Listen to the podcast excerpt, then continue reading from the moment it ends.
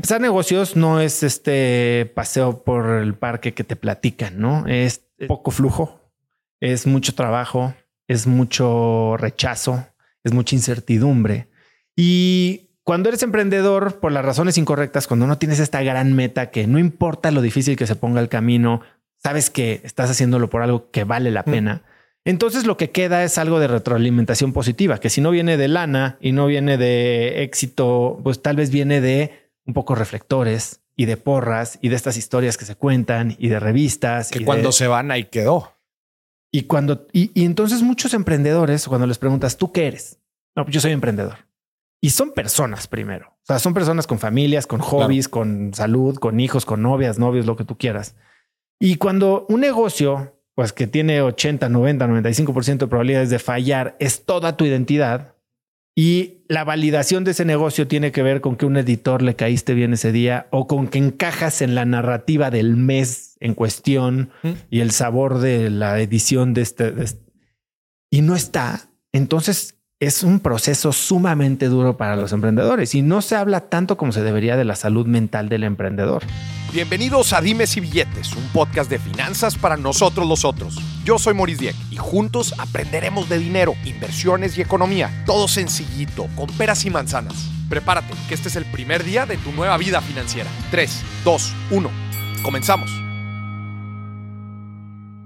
Señoronas, señorones, bienvenidos a un nuevo episodio de Dimes y Billetes. Oso Traba el día de hoy. Bienvenidos o qué gusto tenerte en el programa. Gracias, hasta que se me hace, mi querido Mauricio. No, qué gusto, qué honor tenerte aquí platicando de emprendimiento, de emprendedores. Digo, tú, podcaster, inversionista, emprendedor. Hay algo que me gustaría leer de tu cabeza el día de hoy. La radiografía del emprendedor de alto rendimiento. O sea, has hablado con muchísimas personas que yo, la neta es que hay veces se me dificulta, ¿cómo les ponemos? ¿Qué etiqueta les ponemos? Yo les pongo gente de alto rendimiento, gente chingona que en sus industrias, en sus negocios la anda rompiendo. ¿Qué has visto tú? Mira, es una gran pregunta porque a veces tratamos de meter en cubetas a la gente y es difícil, pero sí hay, creo que, y, y no sé si lo quieras enfocar en emprendedores o, como lo dijiste, en gente. Podemos empezar en gente. Porque sí, yo en Cracks llevo cinco años entrevistando a personas que operan a lo más alto de sus disciplinas, mm. desde deportes hasta entretenimiento, obviamente pasando por inversiones y, y, emprendimiento. Pero algo que sí veo que tienen muy claro es que yo les digo que son personas que viven la vida en sus propios términos. Y déjame explicarte qué significa eso para mí. Eh, creo que a veces queremos como te decía, meternos a cajas. Y las cajas ah, normalmente tienen definiciones como la palabra éxito, ¿no? O alto rendimiento o balance. Y entonces tratamos de encajar en lo que la sociedad dice que, que debe de ser y que funciona. Y en, en ese proceso, para lograr cualquier meta, todos sabemos que hay que hacer, no voy a decir sacrificios, hay que hacer elecciones y concesiones. Pues estos cuates y cuatas, eh, los emprendedores y las personas de alto rendimiento, yo creo que tienen muy claro dos cosas. Uno, ¿qué quieren lograr? O sea, sí están empujados por una misión que es más grande que ellos. Que, eso se me hace súper importante porque, a ver, me encanta cómo empezaste de alto rendimiento. ¿Para qué? ¿Qué significa ese alto rendimiento? Pues alto rendimiento podría pensar que eres un chingón, una chingona, logrando algo muy puntual. Totalmente. Pero imposible poderlo hacer si no tienes bien claro qué carajos quieres hacer. Exacto. Y, no solo es qué quieren hacer, sino el por qué, ¿no? o sea, si te pones a pensar en Michael Phelps, mm. yo no creo que estuviera haciéndolo por lana, ¿no? Mm. O sea, este cuate quería ser el mejor del mundo. Mm. Y hoy, por ejemplo, ves a Max Verstappen, que sin duda alguna es el mejor del mundo. Y la gente dice es que es un sangrón, es que ve que mal le juega a Checo. Óyeme, brother, tiene mentalidad de campeón del mundo. No puede ser de otra manera, ¿no? Y sí, hace sacrificios que a algunos les gustarán, a otros no, pero a él le dan los resultados que él está buscando. Entonces, esas yo creo que son las dos cosas, ¿no? Uno, que, que tienen una meta gigantesca que, que, es, como te digo, más grande que ellos. Los emprendedores, por ejemplo, no se pueden despertar y, y pensar que si ellos no se mueven, el problema que ellos están tratando de resolver no se va a resolver. Estos cuates, los fines de semana no existen, pero no porque, oye, que, que necesito para llegar a la evaluación del unicornio. No, es porque estos cuates de eso viven y eso respiran. Vengo de hacer una entrevista hoy en la mañana que me decía, yo trabajo los fines de semana, pero porque así es. Porque yo sé que cuando empiezas un negocio con esta convicción y con este potencial, cambia tu vida. No estás empezando un business, estás cambiando tu vida, tus hábitos, tu familia, tu plática, tus amigos, tu, tu, tu, tu rutina diaria. Ahora, ¿qué es lo que, cuáles son las herramientas que les permiten llegar a esos niveles? Porque bueno, de muchas ganas ya todo el mundo habla del echarle ¿no? Yo, yo digo que echarle ganas es necesario, pero no suficiente. Eh, creo que tienen muchos sistemas, algunos aprendidos, algunos desarrollados o descubiertos empíricamente, pero que los ayudan a funcionar bien. Tienen rituales, rituales de cuidado personal. Eh, son personas que viven la vida con intención, ¿no? O sea, se despiertan a X hora. No voy a decirte el club de las 5 de la mañana, fuerza, ni mucho menos. Eso es un. Eh, sí, porque luego la raza empieza, no, que te tienes que levantar a las 5, porque si no. A ver, yo, yo todos los años eh, hago un reto que se llama eh, el reto gana tu mañana. Y lo primero que le digo a esta gente, a ver si el reto pasa a las 5.45 de la mañana, pero lo primero que le digo a las miles y miles de personas que se meten es, no les estoy enseñando a despertarse temprano, les estoy enseñando a ganar su mañana y tu mañana tal vez es a la una de la tarde. Yo lo que quiero es que las primeras dos horas de tu día las recuperes mm. y las utilices para diseñar un día que está vivido con intención. Y eso es lo que hacen estos cuates, ¿no? O sea, no son víctimas de su celular o no son víctimas de su email o de la circunstancia porque ya van tarde. Estos cuates se adelantan y, entonces compran libertad. Y en esa libertad diseñan a qué le van a dedicar su tiempo, su dinero y su esfuerzo. Eso está con ganas porque justo lo extrapolo al tema del dinero. La raza que va, oye, pues a todas las circunstancias, a lo que te va sucediendo en el día a día, o la gente que dice, no, no, espérate, a ver. Planea. Si yo tomo esta decisión es porque ya está previamente planeada. Eh, ¿Cómo diseñar un ritual ganador? La gente que nos está viendo dice, chingón, eh, yo más o menos, de, hecho ahorita igual y te platico el mío, no, siento yo que todavía le falta bastante, pero ¿cómo diseñar un ritual ganador en las mañanas? Es, eh, fíjate que es complicado porque normalmente lo que haces es inspirarte de alguien más, ¿no? Y te lees el libro de Robin Sharma o te lees este, mi libro o haces el reto que hago en En tu libro platicas un poco de esto. Hablo un poco de esto. Eh, y, y, entonces crees que tienes que hacer exactamente el sistema que Tim Ferriss diseñó o que quien tú me digas. Y la realidad es que a veces es complicado porque estos cuates llegan a estos sistemas a través de años y años de experimentación. Y yo creo que como todo, eh, así como encontrar tu propósito o escoger qué vas a comer en un buffet, se trata de ir, de probar y lo que te acomoda, man. Porque cuando tratas de meter el pie estilo zapatilla de cenicienta, un zapato que no te queda, va a ser difícil que lo aguantes. Y aquí lo que creemos o lo que queremos es crear hábitos. Y los hábitos son cosas que deben de pasar fácil y en automático. Eh, entonces yo lo que le diría a la gente es prueba diferentes cosas. Ok. Ve que te funciona y que no. Y, no tengas miedo de, descartar, ¿no? Porque tampoco estás buscando hacer un ritual de que te toma hora y media y que si no pasa en hora y media, entonces te vas a cero. Yo creo, como dicen, lo perfecto es el enemigo de lo muy bueno. Y mientras tengas bien claras las, digamos, las disciplinas o las prácticas que te regresan a tu centro y te, hacen recuperar el control, entonces puedes pues checar un poquito la cajita de que lo hiciste ese día. Respiraciones, por ejemplo. Hay gente que se avienta media hora de respiraciones o se avienta 10 minutos de Wim Hof o lo que tú quieras.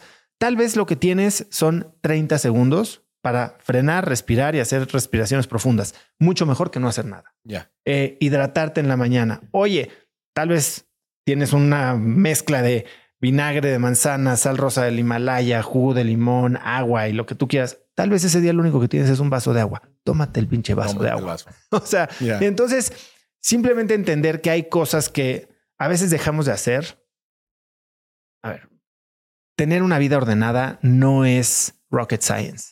Pero lo que pasa es que las cosas chiquitas, las verdaderas eh, cosas que se acumulan para hacernos sentir en orden, descansados, enfocados, con energía, son las que primero cuando nos sentimos bien dejamos de hacer. Dejamos. Tú te enfermas y te da el doctor 10 días de antibiótico, te tomas dos, te sientes a toda madre y botas el tratamiento. Y hacemos lo mismo en la vida diaria. Mm. Eh, entonces, entender cuáles son las cosas que si un día te estás sintiendo débil, te estás sintiendo fuera de foco, a ver, regresa. ¿Cuáles son mis básicos que dejé de hacer? Bueno, pues llevo cinco días sin hacer ejercicio. Llevo eh, una semana y media durmiendo cuatro horas. Eso se me hace súper valioso.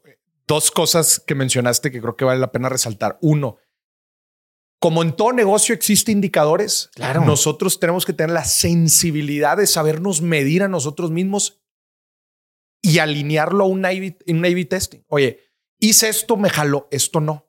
Pero sí tenemos que estar muy, o sea, tenemos que ser muy de mucha conciencia. Mucha conciencia. El camino más directo al éxito profesional es el desarrollo personal. Y sé que muchos de tus cuates no comparten la visión de, de trabajar en sí mismo. ¿Quién? Le ¿A habla nuestro refieres? querido amigo Diego, que ha estado en el podcast eh, y tiene una visión muy particular que respeto y que creo que es necesaria.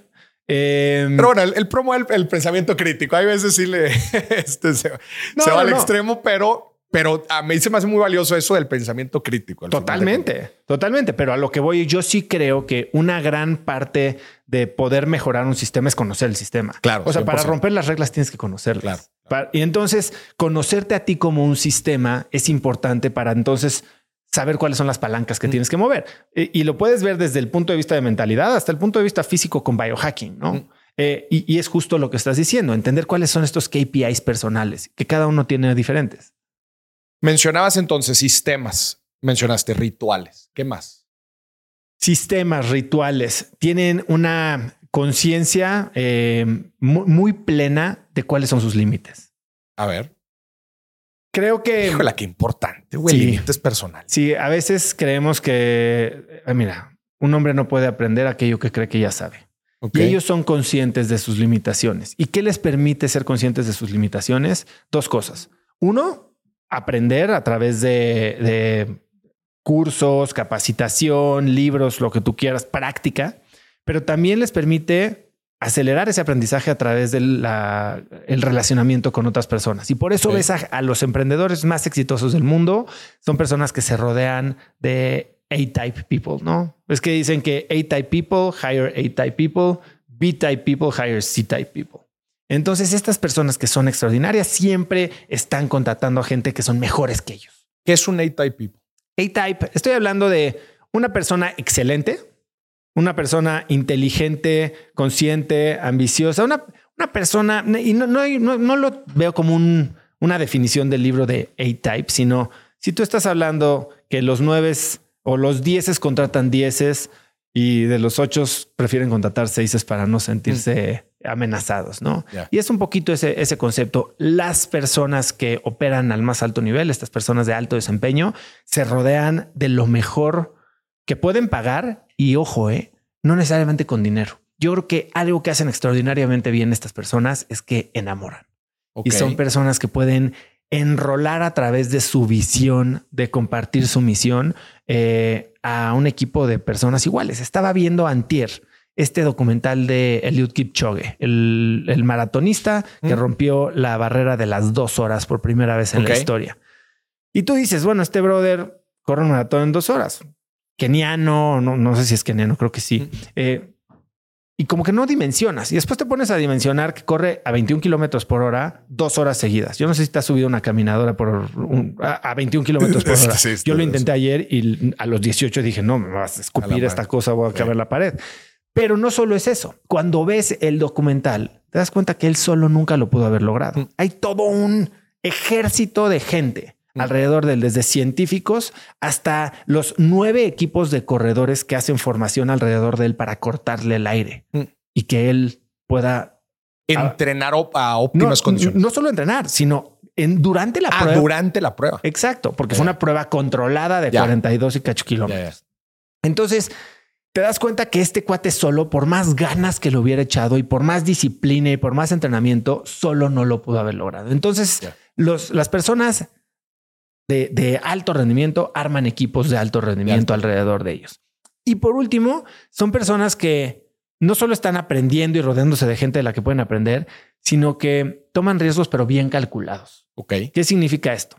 están muy abiertos al fracaso. Creo que el fracaso es necesario para cualquier éxito y, ellos lo saben, pero fracasan de una forma consciente. Platicaba con Lorena eh, Ochoa y me decía que cada vez que tenía un mal round, regresaba y hacía la pausa y se acordaba exactamente del lie en el que el, grip que tenía, cómo estaba el tiro, cómo eh, soplaba el aire y entonces aterrizaba lecciones muy puntuales de ese mal desempeño.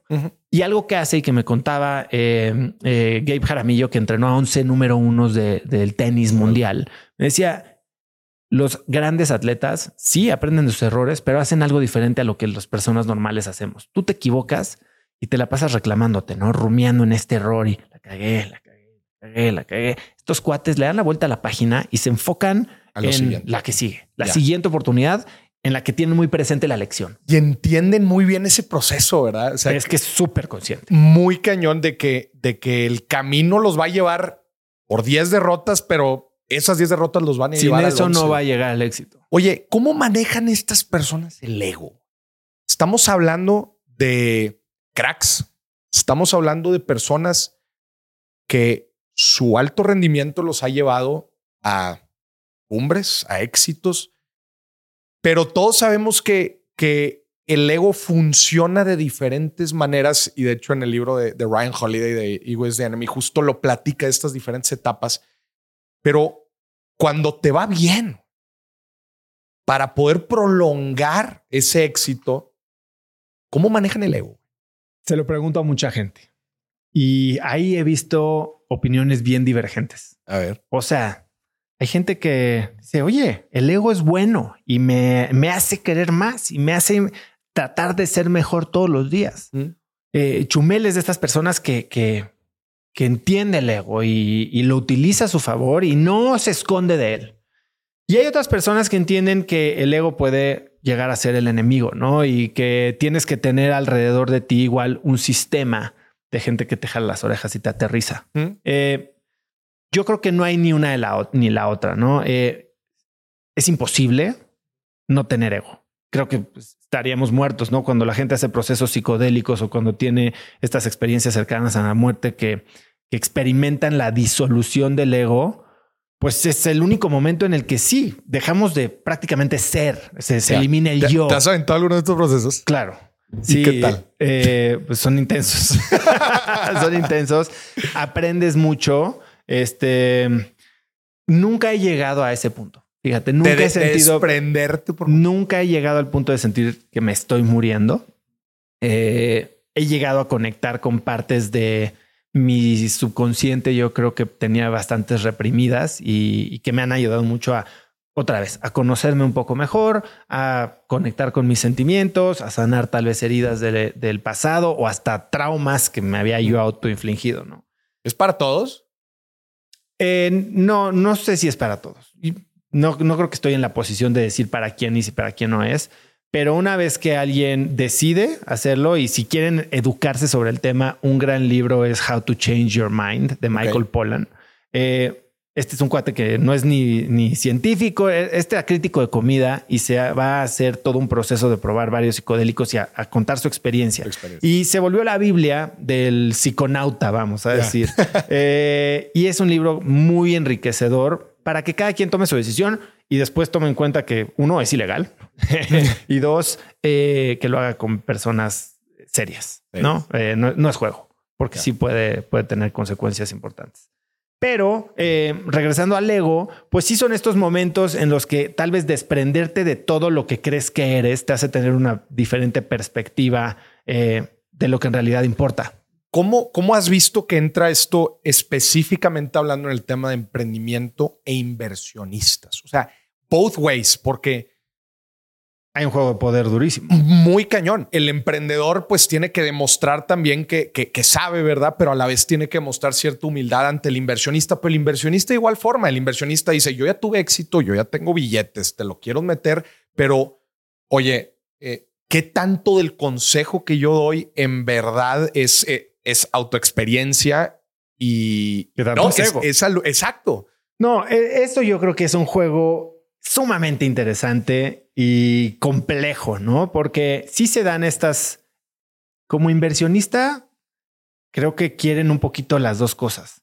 Porque si ves a un em- emprendedor débil, pues entonces no, no vas a querer Claro. invertir porque o un emprendedor extremadamente influenciable, ¿no? Que estás esperando a que le digas qué hacer, que esté esperando a que le digas qué hacer para ponerse a actuar. Pues no quieres, no eres operador, eres inversionista. Por otro lado, muchos in- inversionistas hablan de que buscan emprendedores coachables, Ok. ¿no? Eh, y yo últimamente he estado hablando con muchos emprendedores que, que tuvieron mucho, mucha notoriedad en los últimos dos años de rondas y rondas y rondas y Donde las llaves estaban a todo lo que da. y que a la hora de y, y con em, inversionistas atrás diciéndoles crece más rápido, crece más rápido, no importa la rentabilidad, crece, crece, crece. Y a la hora que, que se pone dura la cosa, cambia la, la dinámica, ¿no? Y entonces hay momentos de conversaciones muy difíciles en los que el emprendedor de alto rendimiento y el que sobrevive es el que asume su responsabilidad porque no se vale decir, ah, es que mi inversionista me dijo. Claro. Brother, aquí el que trae las manos en el timón eres tú. Y los que asumen esa responsabilidad, incluso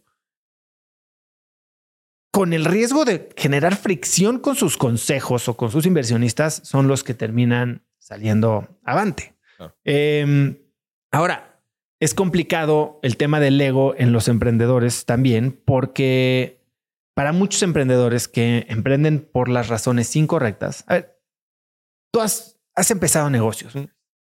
Empezar negocios no es este paseo por el parque que te platican, ¿no? Es, es, es poco flujo, es mucho trabajo, es mucho rechazo, es mucha incertidumbre.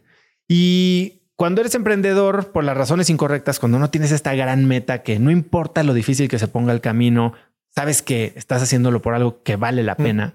Entonces lo que queda es algo de retroalimentación positiva, que si no viene de lana y no viene de éxito, pues tal vez viene de un poco reflectores y de porras y de estas historias que se cuentan y de revistas. Que y cuando de- se van ahí quedó. y cuando, y, y entonces muchos emprendedores, cuando les preguntas, ¿tú qué eres? No, pues yo soy emprendedor. Y son personas primero. O sea, son personas con familias, con hobbies, con salud, con hijos, con novias, novios, lo que tú quieras. Y cuando un negocio, pues que tiene 80, 90, 95% de probabilidades de fallar, es toda tu identidad. Y la validación de ese negocio tiene que ver con que un editor le caíste bien ese día o con que encajas en la narrativa del mes en cuestión Mm. y el sabor de la edición de este, de este- y no está. Entonces es un proceso sumamente duro para los emprendedores y no se habla tanto como se debería de la salud mental del emprendedor. Justo, justo eso eh, eh, al principio que platicabas de, de cuando el emprendimiento se vuelve parte de tu estilo de vida, ¿verdad? Y, y no es de que no, pues no es que me estén forzando a trabajar los siete días, pero es que es el drive, es el, es el Es que mismo por drive lo del que negocio. quieres. Pero, y luego hablabas de los límites. Y creo que, lo que estabas mencionando de los límites era un poco más sobre eh, hasta, hasta dónde llegan mis capacidades. Pero creo que también hay otra parte muy importante de cuáles son los límites que yo me pongo, porque si no me dejo ir. Y es, es lo famoso eso que dicen de no, este, la zona de confort te lleva a la zona mágica, pero luego después de la zona mágica está la zona de la ansiedad. Y hasta dónde termina todo eso, ¿verdad? Y luego si tienes familia y si tienes hijos y te dejas ir, oye, espérate, pues también, también lo que mencionas, el emprendedor necesita salud mental y decir, un sistema de Oye, no, apoyo. pues es que yo vi todas las películas y todos ahí nada más le están chingando y yo nada más veo que están subiendo cosas en redes y veo que todos le están dando, güey. en, en Instagram todo mundo es guapísimo y en LinkedIn Sí. todo mundo es millonario y exitoso, güey. Sí. O sea, y eso es lo que pasa cuando ves las cosas desde afuera y tu visión del mundo es curada en un newsfeed y tu visión de ti es real, fallida, defectuosa, Qué con fuerte. carencias. Puta, eh, conciliar estas dos versiones de cómo debería de ser la vida es sumamente difícil. Yo creo que, y, y lo ves, por ejemplo, no sé si viste Billions, ¿no? Sí. Todo mundo sueña con una Wendy Rhodes y no porque te amarren y te den latigazos, ¿no? O sea, sino todo el mundo sueña con tener a esta persona que te respeta tanto que no te deja hacerte güey, que te echa tus porras, pero no te empalaga. Claro. Que, que te hace sacar lo mejor de ti, que te da el buen consejo, que te ayuda a regresar a la realidad cuando te estás volando. Qué buen, qué buen tema.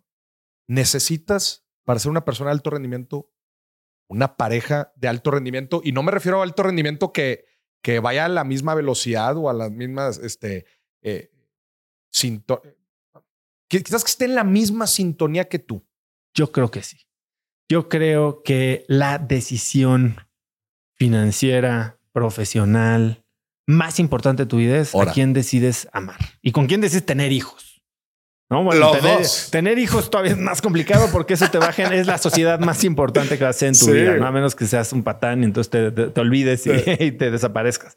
Pero yo sí creo que tener a la pareja correcta eh, va a ser la diferencia. La pareja incorrecta te puede destruir, sin duda alguna. Sin duda alguna. Va a ser tanto el drene de energía que va a haber en tu casa que simplemente no te va a quedar nada más. Yo me pasa, yo tengo una pareja extraordinaria que ha estado conmigo desde las más malas hasta las más buenas. Y que los días malos, porque tenemos días malos como cualquier pareja que lleva 13 años juntos. 13 años. Dos de novios y 11 de casados, 11 y medio de casados. Eh, mi, mi, día fuera de la casa es considerablemente más malo y más difícil. Eh, en cambio, tener a una persona que cuando estás viendo las cosas negras te diga, pero acuérdate que esto no es la foto completa. Mm. O cuando estás siendo hiperoptimista, te diga, sí, está muy bien, y no que te, te, baje de tu nube, ¿no? Pero que te aterrice. y sobre todo cuando estás hablando de ego, ¿no? Que digo, tú ahora que me estás diciendo los nuevos proyectos que traes y, el gran impacto que tienes en una comunidad tan grande, pues ciertamente hay momentos en los que pierdes eh, se hace difícil creer que esta es tu vida. O sea, yo vengo de un mundo muy, muy, pues muy privado, muy corporativo, muy académico, muy de chamba, y de repente volteas y cuando das una, una conferencia a 12 mil personas y bajas y las fotos, o sea... Es difícil no irte. Claro, claro, ¿no? Y hay que entender que eso no, no, no estás haciéndolo ni por eso. Digo, Gary Vee tiene una frase que me fascina, que es, si no le pones atención a los aplausos, entonces no te van a afectar los abucheos. Y invariablemente llegan los abucheos, ¿no? Entonces, tener a una pareja que te ayude a decirle, a ver, ni los aplausos ni los abucheos, ni el super éxito ni el super fracaso. No eres ni tanta ni muy, muy, pero puedes hacer todo lo que tú quieras. Creo que es esencial. Importante eso. Oye, otro tema importante, el contenido.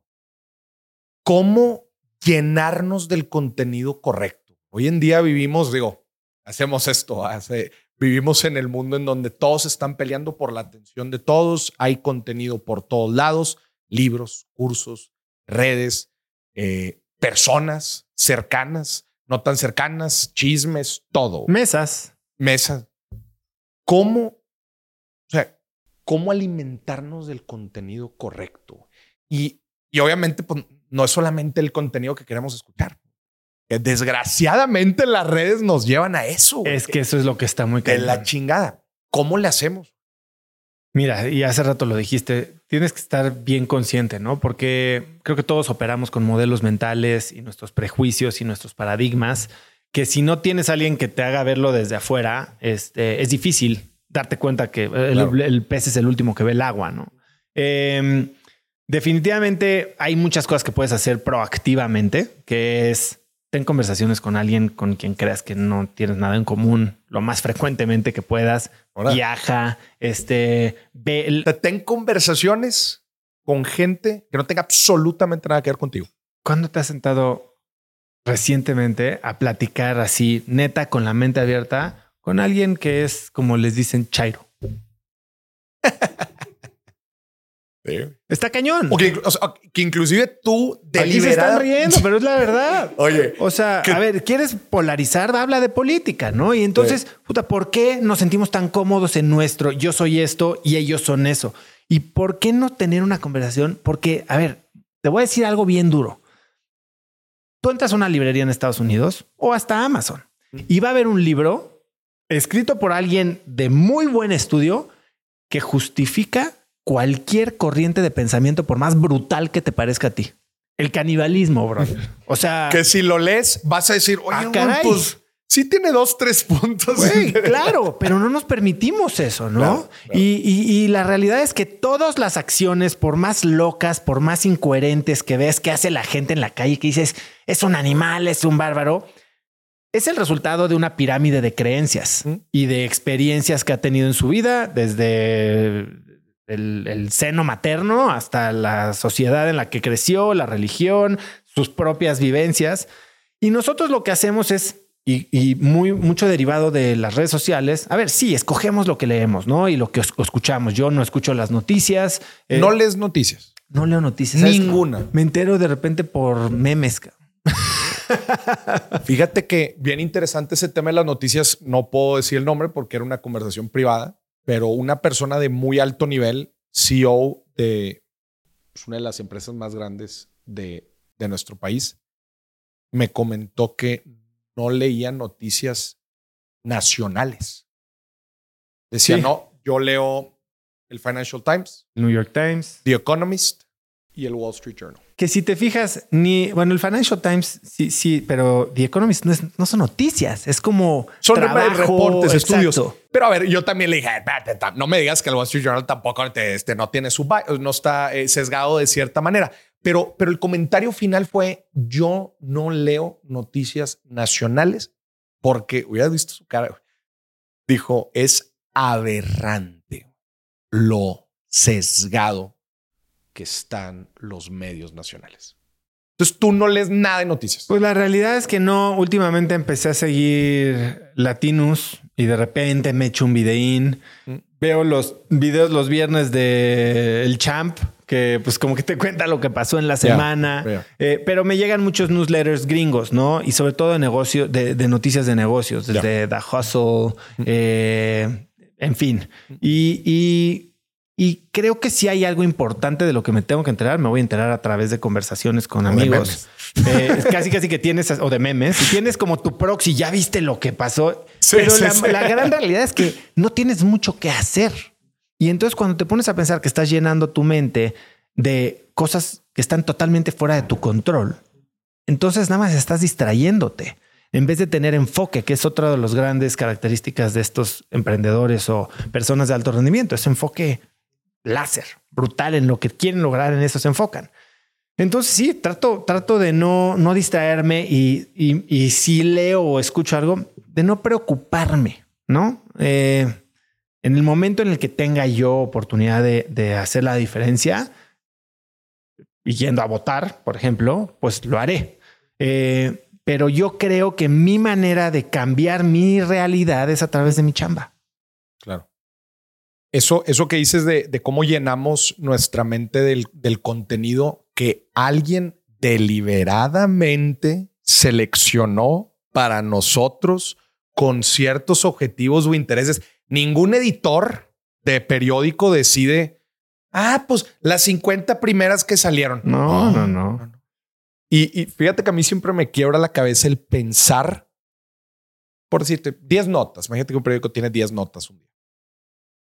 La onceava, la doceava, la treceava. ¿Dónde está? ¿Qué dice? A ver, tú aprendes la tele en la mañana y te vas a enterar que en Ecatepec atropellaron o lincharon a un ratero ¿Qué haces, güey? ¿Para qué? ¿Para qué? Sí. O sea, sí, pero, o sea, a, mí como que la duda que siempre me deja es, ok, sí, atropellaron al güey de Catepec, pero ¿cuáles otras noticias no me ah, estoy enterando? Total, seguro. Eh, o sea, eh, no te estás enterando de millones de cosas, pero ¿cuáles cosas sí valdría la pena? Valdría la pena enterarme. La otra vez, eh, digo, yo he aplicado ciertos cambios dentro de mi rutina. ¿Cómo cuál? Este, digo, uno muy sencillo, por ejemplo, el, el y este me lo pasó mi hermano, que es dejar de, dejar de usar el celular una hora antes de dormirme y no usarlo una hora después de levantarme. Oye, un cambio bien sencillo, niveles de dopamina regulados, güey. Este, me, oye, esa hora me pongo a leer y es un cambio bien sencillo. Pero es bien difícil. Difícil. De, te tengo que poner alarmas. Yo, tengo, una aplicación que se llama Opal que bloquea ciertas aplicaciones. Y entonces a partir de las ocho y media de la noche, ni mi correo, ni mi, creo que es Twitter, ni uso Twitter, y Instagram, que es donde ahí se me, me, drena ahí el tiempo. Dejé abierto WhatsApp porque hay veces que sí tienes que hacer algo, pero WhatsApp no lo estás refrescando para ver qué llega, ¿no? o sea, no, no, no. Entonces, eh, ocho y media de la noche y eso me hace, pues, sí puedes ponerle pausa al app y todo, pero ya como que te estás autoengañando y ya sabes, lo haces conscientemente, ¿no? Y en la mañana sí es algo que todavía no logro dejar por completo. O sea, sí parte de mi rutina en la mañana es medio que checar mails y preparar mi idea y, soltar las cosas que tengo en la cabeza para entonces irme a hacer ejercicio, estar un rato con mis hijos, etcétera, etcétera. Oye, eso vamos a cambiar el tema drásticamente y vamos, nos centramos mucho en la persona, hablemos del contexto, porque creo yo que México está viviendo un contexto bien interesante actualmente. Y creo yo que todo este contexto va a dictar mucho de las próximas oportunidades de negocios, próximas oportunidades de inversión. Y creo yo que la gente que no lo logra entender por completo o, no afine como su mirada a, posibles nuevas tendencias o cómo se va a estar moviendo el mercado en los próximos años puede perder algunas oportunidades. Desde el new shoring hasta mm, inflación, tasas de interés, ¿cuál es tu visión actualmente de México como economía y también hablemos también de, como oportunidades de negocio. A ver, creo que eh, México se está posicionando a pesar de todo para una década de crecimiento explosivo. O sea, el mundo está conspirando para que a México, a México le vaya cabrón. Parece que se pusieron de acuerdo todo el mundo se está rompiendo la madre y aquí nos está cayendo pues la oportunidad, porque tenemos junto a lo que sí y lo que anuncian en agosto los BRICS de su nueva moneda respaldada en el oro y que si quieren destronar al dólar y lo que tú quieras y mandes, siguen siendo los 300 millones de pelados más consumistas del planeta, ¿no? Y, y entonces estamos ahí. Viene muchísimo, vienen muchos retos para que eso se pueda materializar retos energéticos, pero entonces también tenemos que ver la oportunidad en, energías renovables, que si bien en 2008 como que se hizo este boom y no, no, se materializó, es como todas las curvas de tecnología, ¿no? Y pasó también con inteligencia artificial por ahí de 2006. Y después viene el Valle de la Desesperanza y después la meseta de la productividad. Y es en donde estamos ahorita en algunas de estas tecnologías. Ahorita estamos en el Valle de la Desesperanza en cripto, por ejemplo. Pero eventualmente va a llegar un punto en el que le encontremos la utilidad real y no compra changos. ¿Te gusta? ¿Te gusta no comprar changos? ¿Te gusta cripto? Sí, sí, sí. Yo estoy bastante invertido en mm, cripto. Ok. Eh, eh, estoy invertido también en el fondo de mi amigo Alan Cassis, que tiene eh, Luna Capital, que le ha ido increíble y es alguien que está muy metido en este rollo. O sea, entiendo mis limitaciones también. Mm. No puedo estar parado enfrente de una computadora tradeando. No, mm. no hago eso. Eh, pero me junto con gente, pues Daniel Vogel de Bitso, mm, con mm. Alan Casís, eh, que sabe, ¿no? El mismo Javier Martínez Morodo. Eh, entonces, bueno, creo que México está posicionado para, para un gran momento. Si bien ahorita, pues el tipo del superpeso, pues no está contribuyendo a, que suceda lo que podría suceder. Digo, si hay algo que el gobierno ha hecho bien es la, la política fiscal. Mm. Y entonces, pues tenemos un peso que está abajo de 17 de un dólar que está bajo de 17 pesos, que eso hace que, pues sí, ahorita lo oía en no te vayas a los grandes este, volúmenes de trading energético de commodities. La gente del equipo de producción de Shark Tank estaba aquí diciendo, híjole, es que el dólar nos está afectando, ¿no? O sea, sí afecta. Y tal vez ahorita te vas a Disney y te sale a toda madre, pero la realidad es que a México le conviene tener un peso un poquito más débil. Eh, porque pues entonces te compran más, ¿no? Yo sí. Especialmente un país muy exportador. Correcto, correcto. Eh, pero bueno, independientemente de eso, vemos todo lo demás, ¿no? Que es una clase media que creo que va a seguir creciendo, eh, una penetración de servicios financieros muy baja que genera una oportunidad gigante. Tienes toda esta ola de nuevos emprendedores experimentados. O sea, ya, ya estamos como en la a ver, la primera habrá pasado por ahí de 2009, eh, después eh, pasaron cuando se fundaron los clips, los albos, todo eso, y ahorita lo, Linio, y ahora estamos teniendo a toda esta gente que son exoperadores o incluso emprendedores de segunda o tercera generación. Exitosos o no, mm. porque muchos han fracasado en su primer intento y aprendido una barbaridad. Y esas son las personas que quieres tener de tu lado, mm. no al newbie que acaba de venir de la maestría, ¿no? Eh, con sus de McKinsey, con sus con sus frameworks. Exacto, análisis top down de dónde está la oportunidad y por qué el güey de la esquina va a comprar su, app para pasear perros, ¿no? Eh, ¿Hay alguna industria que te guste en particular?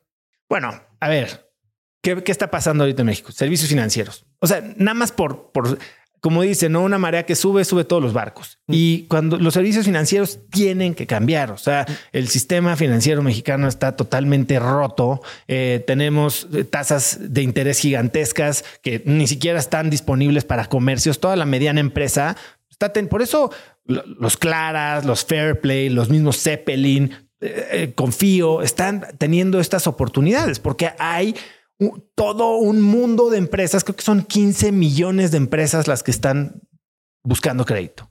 Tienes principalmente pequeñas y medianas. Pequeñas y medianas. Las grandes tienen acceso a crédito bancario, ¿no? O hasta bursatilización. Eso también va a venir. Pues María Arisa con Viva, pues lleva ya un ratote ahí como que medio pedaleándole. Yo creo que estamos a punto de ver que todo eso se materializa. Eh, servicios de salud. ¿Qué me dices? O sea, el servicio de salud de, de gobierno está totalmente inservible. Entonces, está habiendo millones de cosas que están pasando. Eh, roll-ups, search funds en, servicios, en servicios médicos de hoteles, eh, turismo eh, médico para gente de Estados Unidos que baja, empezando por dental, clínicas de fertilidad, todo eso. Em, ¿Qué más? Bueno, digo, yo creo que la manufactura se va a beneficiar muchísimo de toda la coyuntura geopolítica, pero también de optimización a través de la automatización y de inteligencia artificial. Inteligencia artificial no es usar ChatGPT, güey. Claro. O sea, es ciencia de datos dura. Mm. Esto lo que pasa es que ahorita otra vez en la meseta de la productividad ya la gente de a pie como nosotros sabemos que, cómo usarla. Puedo interactuar, puedo tener una primera interacción. No necesitas un equipo de científicos de datos eh, tratando de hacer sentido de claro teras y teras de información. que, en realidad ya muchas aplicaciones ya utilizaban inteligencia artificial. Claro, este, claro. ¿Qué ciencia de datos? Pero como dices, es, esta novedad de, ah, ya la pude usar, ya el de a pie pudo interactuar con algo. Y ese es un gran inicio. Claro. Por eso también, aunque nos burlamos de los NFTs, fue el onboarding para mucha gente a cripto. Oye, lamentablemente los, los encueraron y ahora tal vez quedan hasta curados en salud, pero bueno, ya lo hicieron una vez, tal vez ya tienen su wallet y tal vez en un par de años van a regresar. Ya, te digitalizó de alguna forma y te, metió al ecosistema como, por lo menos para que quisieras aprender un poco más. Sí, y, en estas tendencias es en lo que yo estoy. Yo tengo un fondo de inversión que se llama el Cracks Fund y es un fondo muy chiquito que manejo yo solo, pero estoy invirtiendo justo en estas estas tecnologías, eh, energías renovables, eh, criptoeconomía, eh, servicios financieros, SaaS o software para optimización de operaciones. eso es lo que yo veo. Fíjate que yo, yo comparto esa visión. Yo soy súper optimista del México de, de 5 o 10 años. El problema es que el crecimiento económico es bien marginal. No lo vemos de un año para otro, pero yo soy fiel creyente que si nos teletransportáramos 10 años, Creo, que era, creo que era Bill Gates quien decía, sobreestimamos lo que podemos lograr en un año y subestimamos lo que podemos lograr en 10. Los tres países en donde se está yendo todas las fábricas de China, Vietnam, Corea del Sur y México. Vietnam, Corea del Sur están atendiendo mercados que de alguna forma China atendía en Asia y en Medio Oriente, pero de, de América, principalmente México. Y con eso las cadenas de suministro, pues no por nada tenemos Nowports y toda esta serie de empresas que están levantando rondas y rondas automatizando. Donde yo veo un reto importante en, nuestro país, desgraciadamente no es tanto, eh, a ver, va a llegar lana, está llegando lana, están llegando empresas, va a llegar, eh, se va a requerir talento, desde luego.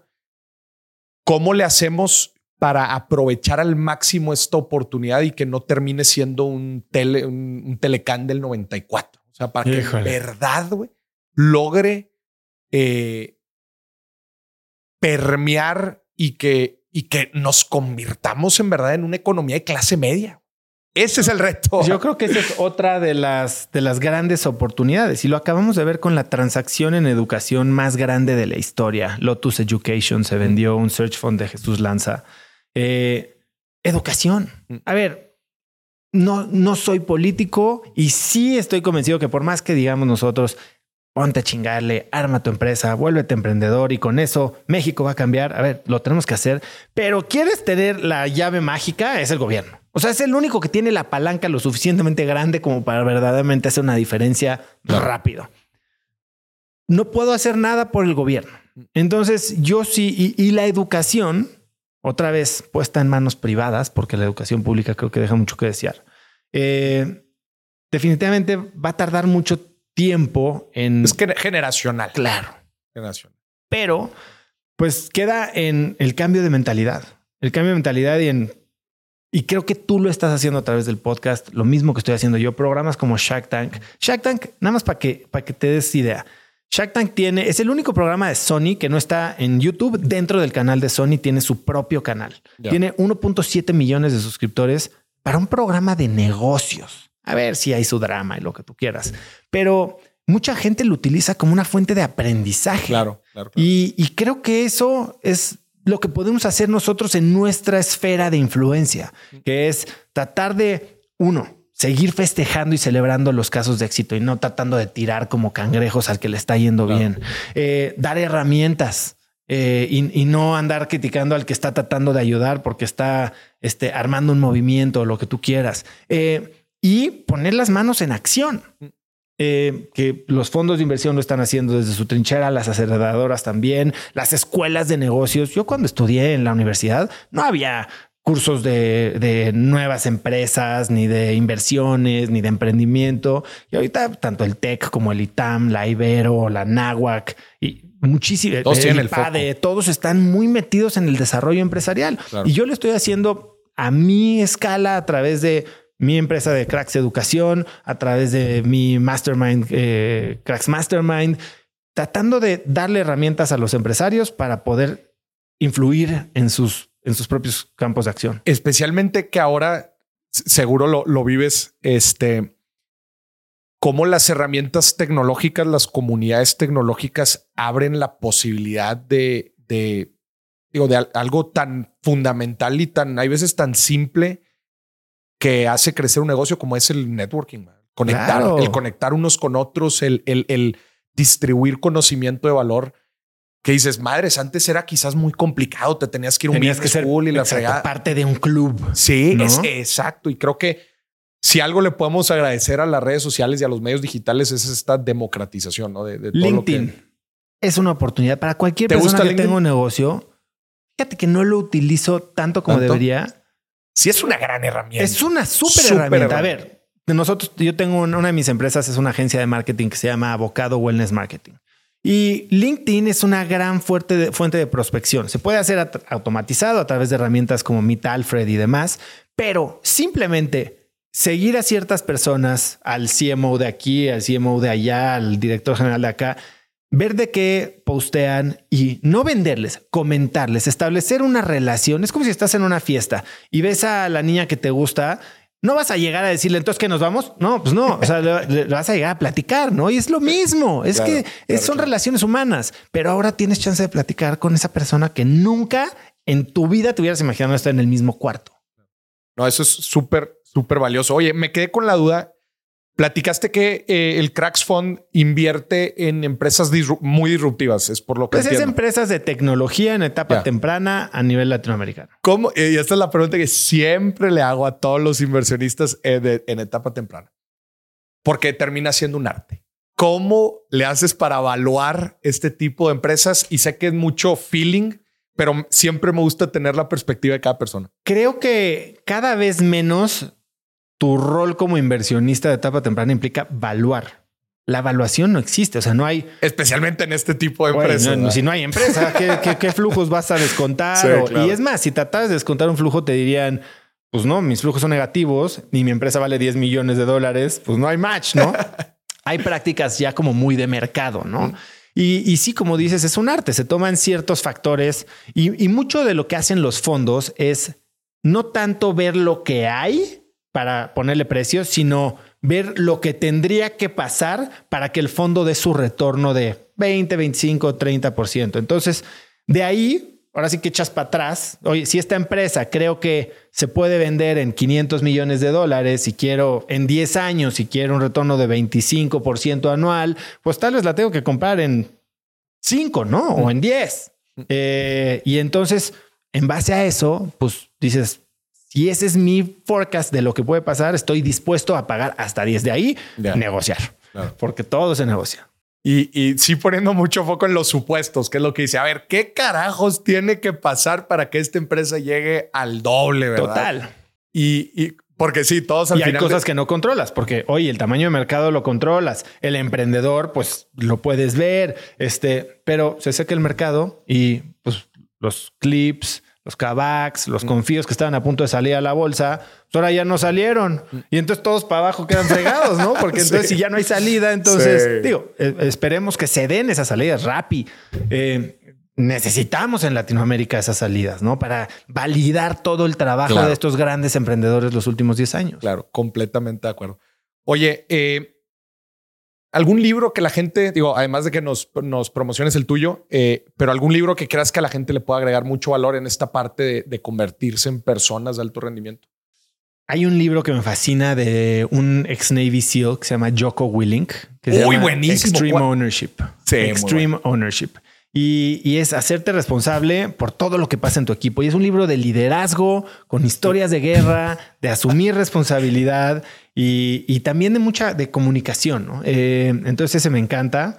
Tiene eh, ese, ese mismo Yoko tiene unos un segundo. Un segundo el, el libro. manual de operaciones. ¿Lo, lo has No leído el lo he leído. Está bien interesante. Es un libro mucho más rápido que leer que el primero, pero eh, yo lo aplico en, en- en las finanzas y, a ver, el compadre, ya sabes, es muy práctico. Dice, ¿te quieres levantar temprano? Levántate temprano. Exacto. ¿Quieres, ¿Quieres empezar a ahorrar? Ahorra. Empieza a ahorrar, güey. O sea, ¿cuál es el pedo, güey? O sea, digo, el, el, el, el- el sí te, pues, habla mucho autocontrol y de. Sí, de- de y también este es que los gringos son, híjoles, no sé si has leído a David Goggins, ¿no? Que el que también era otro Navy SEAL y es el que te dice que David Goggins Can't Hurt Me se llama su libro. Y básicamente te dice todo el día que eres un imbécil, que dejes de quejarte, que tú puedes más y que eres un no sé qué y un no sé cuánto. O sea, es de estos gringos que en tu cara te dicen que si dices que no puedes, no vales nada, ¿no? Y que yo me despierto y hago 3000 abdominales, ¿no? Eh, pero, pero hay- eh, tiene, tiene un concepto que a mí sí me gusta mucho que le dice el cookie jar. Y, y él habla de que todos pasamos momentos bien difíciles. Todos pasamos momentos en los que decimos, puta madre, ya no puedo, este, ya no siento lo duro ni lo, sino lo tupido. Y este cuate lo que dice es que todos tenemos un cookie jar al que le podemos meter la mano y sacar una galleta que nos dé energía, pero normalmente nuestro cookie jar está vacío. Y está, este cookie jar está con lo que lo llenas es con estas historias que te comprueban que lo que estás enfrentando, uno, no es la primera vez que lo enfrentas, dos, ya lo superaste, entonces que no, estás, no es tan malo. Pero nosotros normalmente, yo no sé tú, estamos muy acostumbrados y sobre todo la gente de alto rendimiento a no reconocer triunfos, a no celebrar, a no festejarse. Y entonces como que este... ¿Tú no celebras triunfos? Yo he aprendido A a celebrar. celebrar. y me he forzado a celebrar. El ejercicio, yo, yo tuve una coach nueve años y uno de los ejercicios más difíciles que ¿Coach me de hizo- qué? Coach de alto rendimiento. De alto rendimiento. Y, y coach de negocios, coach de vida, coach de... Es una persona con, con estudios y demás, ¿no? Y me hace hacer este ejercicio de, ok, escribe tus 10 logros más importantes. Para empezar a escribir esa lista de 10 logros fue difícil porque pues tú solito te descalificas. A ver, irme a la maestría, no, este, eso fue suerte. Ya. La verdad es que seguro Sabote, querían un mexicano. Pues como que vas descalificando tus logros. O Ya. vendí un millón. No, pues es, que estaba fácil. De- él, él vendió 10. ¿No? Sí, es el- el- la referencia siempre. Pero entonces es frenarte y decir, a ver, ¿cuáles son los 10 logros? Y ya que pones tus 10 logros y dices, puta, ya estuvo duro, ¿no? Te dicen, no, espérate, esa es la parte fácil. la parte difícil es, ok, ¿qué característica o habilidad tuya, tuya, te hizo o hizo posible que esto sucediera? Y entonces ya no es algo que pasó y es algo que hiciste que pasara. Y entonces cuando empiezas a integrar todas estas eh, experiencias y reconocer un resultado positivo que tú hiciste que se generara. A ver, Maurice, se arma tu proyecto de Los Ángeles. Que tuviste suerte. Me topé un güey ahí en la calle No. y me vio bonito y ya. Y entonces te ofrecieron esto. Claro que no, güey. ¿Cuánto tiempo llevas haciendo este podcast? Sí. ¿Cuántos libros has escrito? ¿Y eso pasaron de suerte?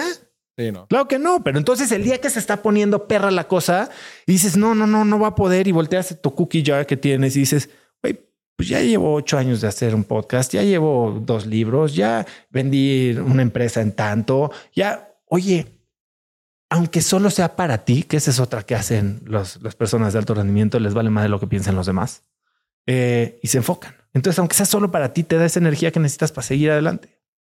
Todo esto ¿Qué opinas? ¿Lo vas aprendiendo con el tiempo? 100%. No, pues no naces.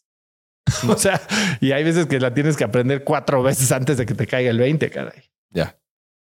Sí, es, es, eh, es, híjole, es, está bien cañón porque, sabes, a, a mí, ese fíjate que con ese ejercicio yo no tengo tanto problema, o sea, con, con, con festejar, eh, como, como digo, eh, creo que no estoy, no es mío, lo saqué de alguien, no me acuerdo. Dijo, una de las mejores cualidades de las personas, igual y tú sabes quién lo dijo, eh, es saber para qué eres bueno y para qué no eres bueno. Volvemos al tema de los límites. Claro. Entonces, en, esa parte, no, no.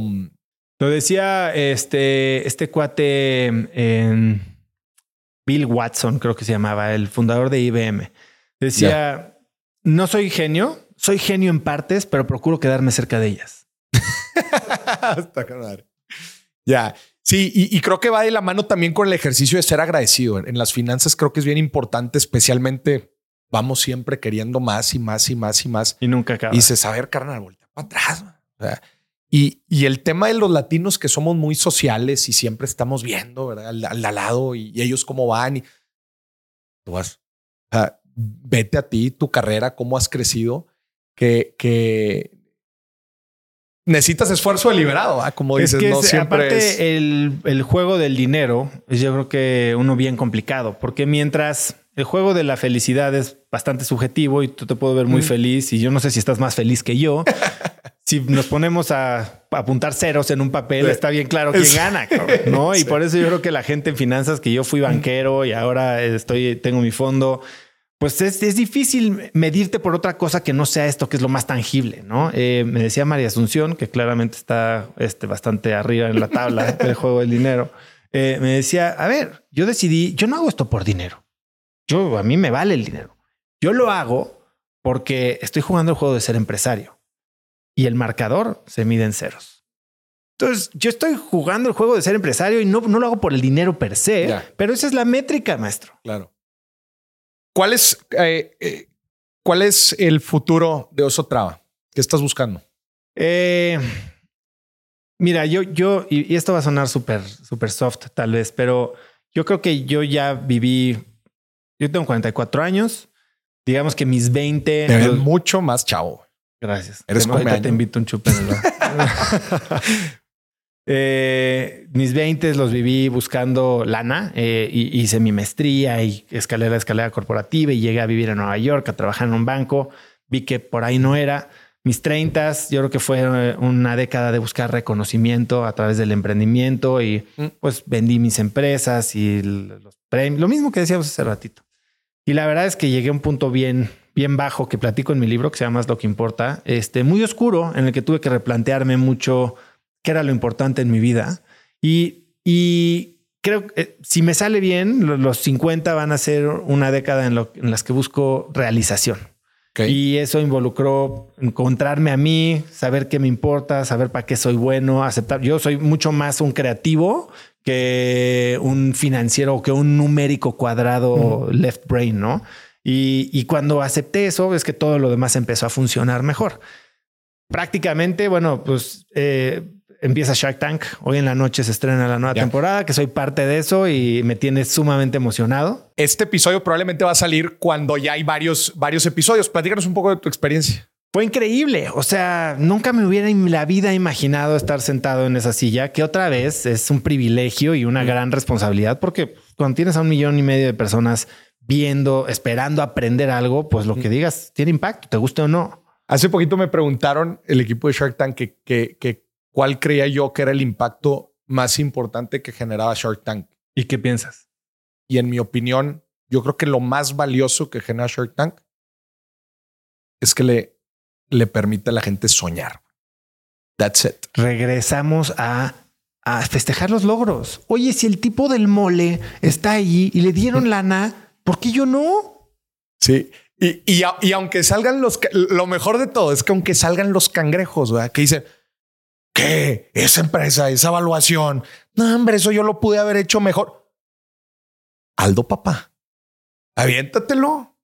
O sea, hasta e, eso es lo bonito de esto. ¿eh? O sea, que, que aunque el hater, aunque, aunque los haters también lo reta a decir, vas, si ellos están levantando esa lana y tú dices que lo puede hacer mejor, órale, walk the talk. Exactamente. Eso es lo bonito. Eso es mi opinión. ¿Tú qué opinas? Sí, yo también. O sea, creo que, creo que tangibiliza porque tal vez las empresas, y, creo que lo platiqué hace como tres años y medio con Miguel Mier, el, el COO de Cinepolis, y me decía que había un vacío de poder, un vacío de liderazgo en México, que había un desconecte entre la gran cúpula empresarial, pues los grandes empresarios de antaño, los Cemex, los este, Televisas, los eh, incluso Cinemex y Cinépolis. Eh, dije Cinemex o dije Cinépolis de Alejandro, de, eh, Cinépolis. Cinépolis, ok.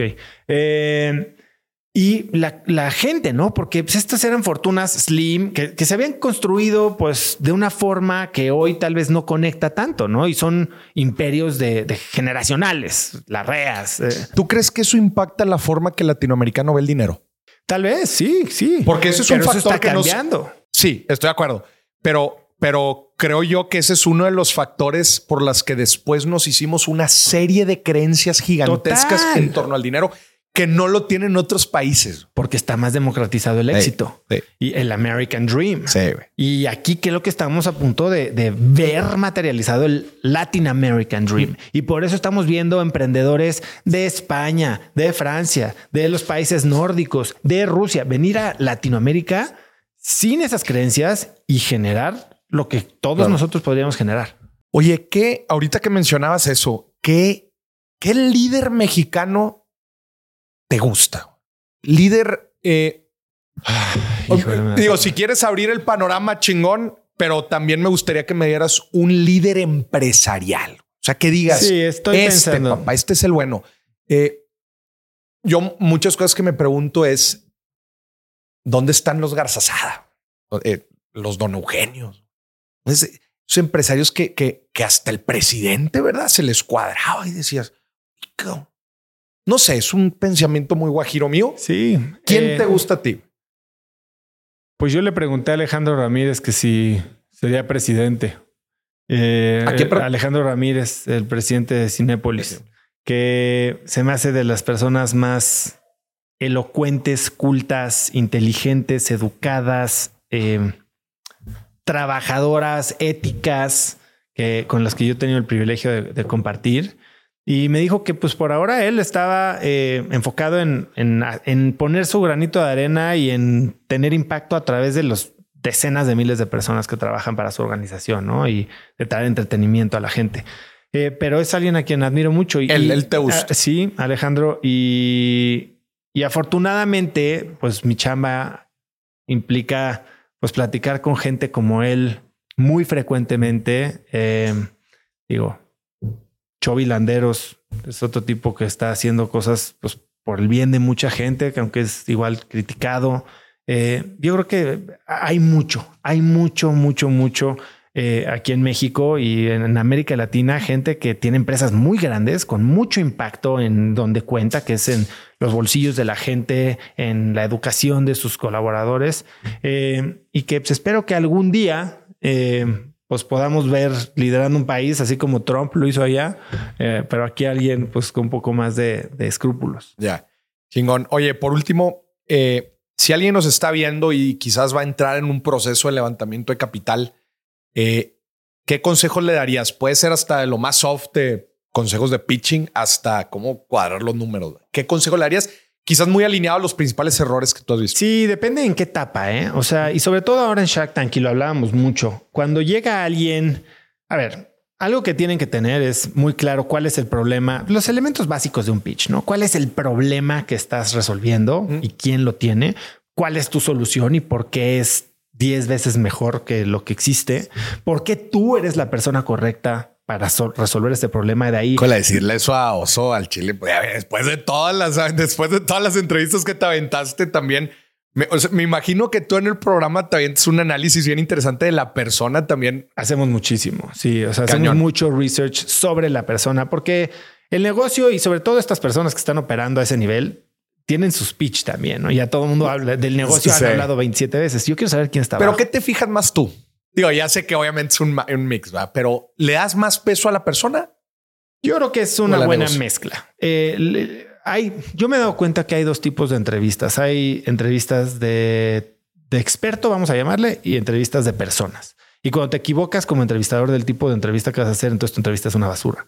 Pues si traes al, al físico nuclear, güey, y le empiezas a preguntar que cómo era su niñez, pues igual y te va a decir, no, pues yo fui a la universidad y ahora estoy en un laboratorio. Entonces tienes que entender, y, y con ciertos empresarios o atletas, hay que entender si lo importante es el proyecto en el que estás están trabajando ahorita y cómo han logrado operar ese negocio, que sería, digamos, de experto, o cuál es cuál es el camino que los trajo hasta aquí, cuáles son estas experiencias, errores, aprendizajes, tácticas, hábitos, mentores eh, que los ayudan a, operar a ese nivel.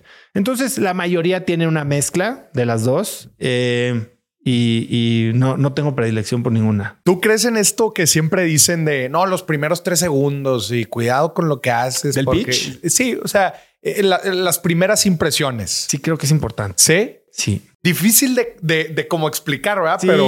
sí es importante, pero regresamos a lo que decíamos. Entre menos hayas ejercitado tu músculo de apertura, más fácil va a ser que cometas errores basado en tus prejuicios y tus paradigmas y tus modelos mentales. Entonces, si tú estás acostumbrado a ver tu feed de Instagram y todo el mundo está de trajecito y t-shirt y los tenis que dijimos y todo el mundo fue a las mismas universidades y, y entonces llega un güey que está pues tal vez mal peinado o que dices, este brother no va a traer nada. Pero sí, a base de tu experiencia de lectura, de viajes, de pláticas con gente diferente, te das cuenta que hay gente que está despeinada y mugrosa y que es sumamente valiosa. Eh, tal vez te permites pasar más allá de esta primera impresión. Chingón. Oye, hablemos rápidamente de finanzas personales, eh, porque el asset class del VC, pues es un asset class muy interesante y, y bastante riesgoso. ¿Cómo, ¿Cómo diversificas a grandes rasgos tu portafolio considerando que, bueno, pues tienes, eh, tienes tu, tu fondo, eh, ¿Qué otros asset classes te gustan? Yo, sigo, yo sigo bastante poco diversificado. Este tengo puro play money. La neta es que yo todavía no. Ya este año, como que he estado haciendo un esfuerzo más. De hecho, hice un ejercicio también como de entender dónde estaba mi lana, mm. porque luego ya ni me acordaba de ciertos activos o ciertos este créditos que había dado o lana que tenía prestada ya no me acordaba ni en ni, al compa de, de, la constructora que te da el 20 anual. este pero a ver, tengo renta fija, que la tengo en GBM ahí en, Smart Cash, que debería de tenerlo en CETES directo, porque ahí me están tumbando 2%, pero bueno, eh, la, practicidad. Eh, tengo renta variable, em, tanto en pesos como en dólares. Tengo mucho cripto. O sea, no mucho, pero pues como que sí siento que, que pensando en 10 años. ¿Tú crees que es, es making a comeback? Yo todo, no, no, no creo. O sea, es un hecho. O sea, yo estoy convencido de que esto en 10 años sí va a valer mínimo 3, 4, 5 veces lo que vale, lo que vale hoy. Eh, en relación a qué, no sé si va a ser por apreciación del Bitcoin, porque acuérdate que cuando estás viendo eh, o Ether, eh, estás viendo una relación con otro, con otro activo. Claro. Y si el dólar se deprecia y se va al caño, pues entonces automáticamente va a valer mucho más, ¿no? Eh, si lo compararas contra el oro o contra otra moneda tipo de global, cambio pues, tradicional. Pues, sí. Eh, pero la realidad es que gran parte de mi patrimonio está invertido en mis empresas. Tengo algo en, el fondo, este que te digo, en mi, mi fondo como general partner estoy invertido en el fondo, y algunas inversiones ángeles, pero gran parte de mis activos están en mis empresas. Yo ahorita tengo tres empresas eh, y pues ahí está mi lana. Ya, chingón. Sí, es, es, es, bien interesante cómo la gente que invierte en VC eh, también se diversifica o inclusive no solamente que invierte en VC, sino empresarios en general. O sea, eh, yo como, como siempre se los platico es, si tú eres empresario, tienes que ver tu portafolio como tienes y no tienes ninguna otra inversión. Tu única inversión está en el asset class más riesgoso de todos, que es el negocio. Sí. Eh, y, en por el que tal vez tienes pues más control. Tienes, tienes más control, pero digo, bueno, o sea, en el es como comprar una casa también. Yo no tengo casa. Yo no tengo, mm. es más, no tengo real estate. ¿No te gusta? Pues nunca me he convencido eh, en hacer. es el hay, hay ciertas inversiones Mm. que nunca he llegado al punto en el que digo estoy convencido como Ya. comparte un Rolex, que sé que no es una inversión, pero sí ha sido una buena inversión los últimos 10 Ya. años. Nunca he, he logrado dar ese paso de decir me lo voy a comprar y lo voy a guardar. Nunca. Pero sí, o sea, ¿has evaluado o de plano como que no te, no te sí, la claro, claro. Sí. En estos momentos de celebración he dicho, ahora sí. Y Venga, llego y digo, sí. güey, hay muchas mejores maneras de invertir esta lana, caray. y nunca he comprado Sí. una casa.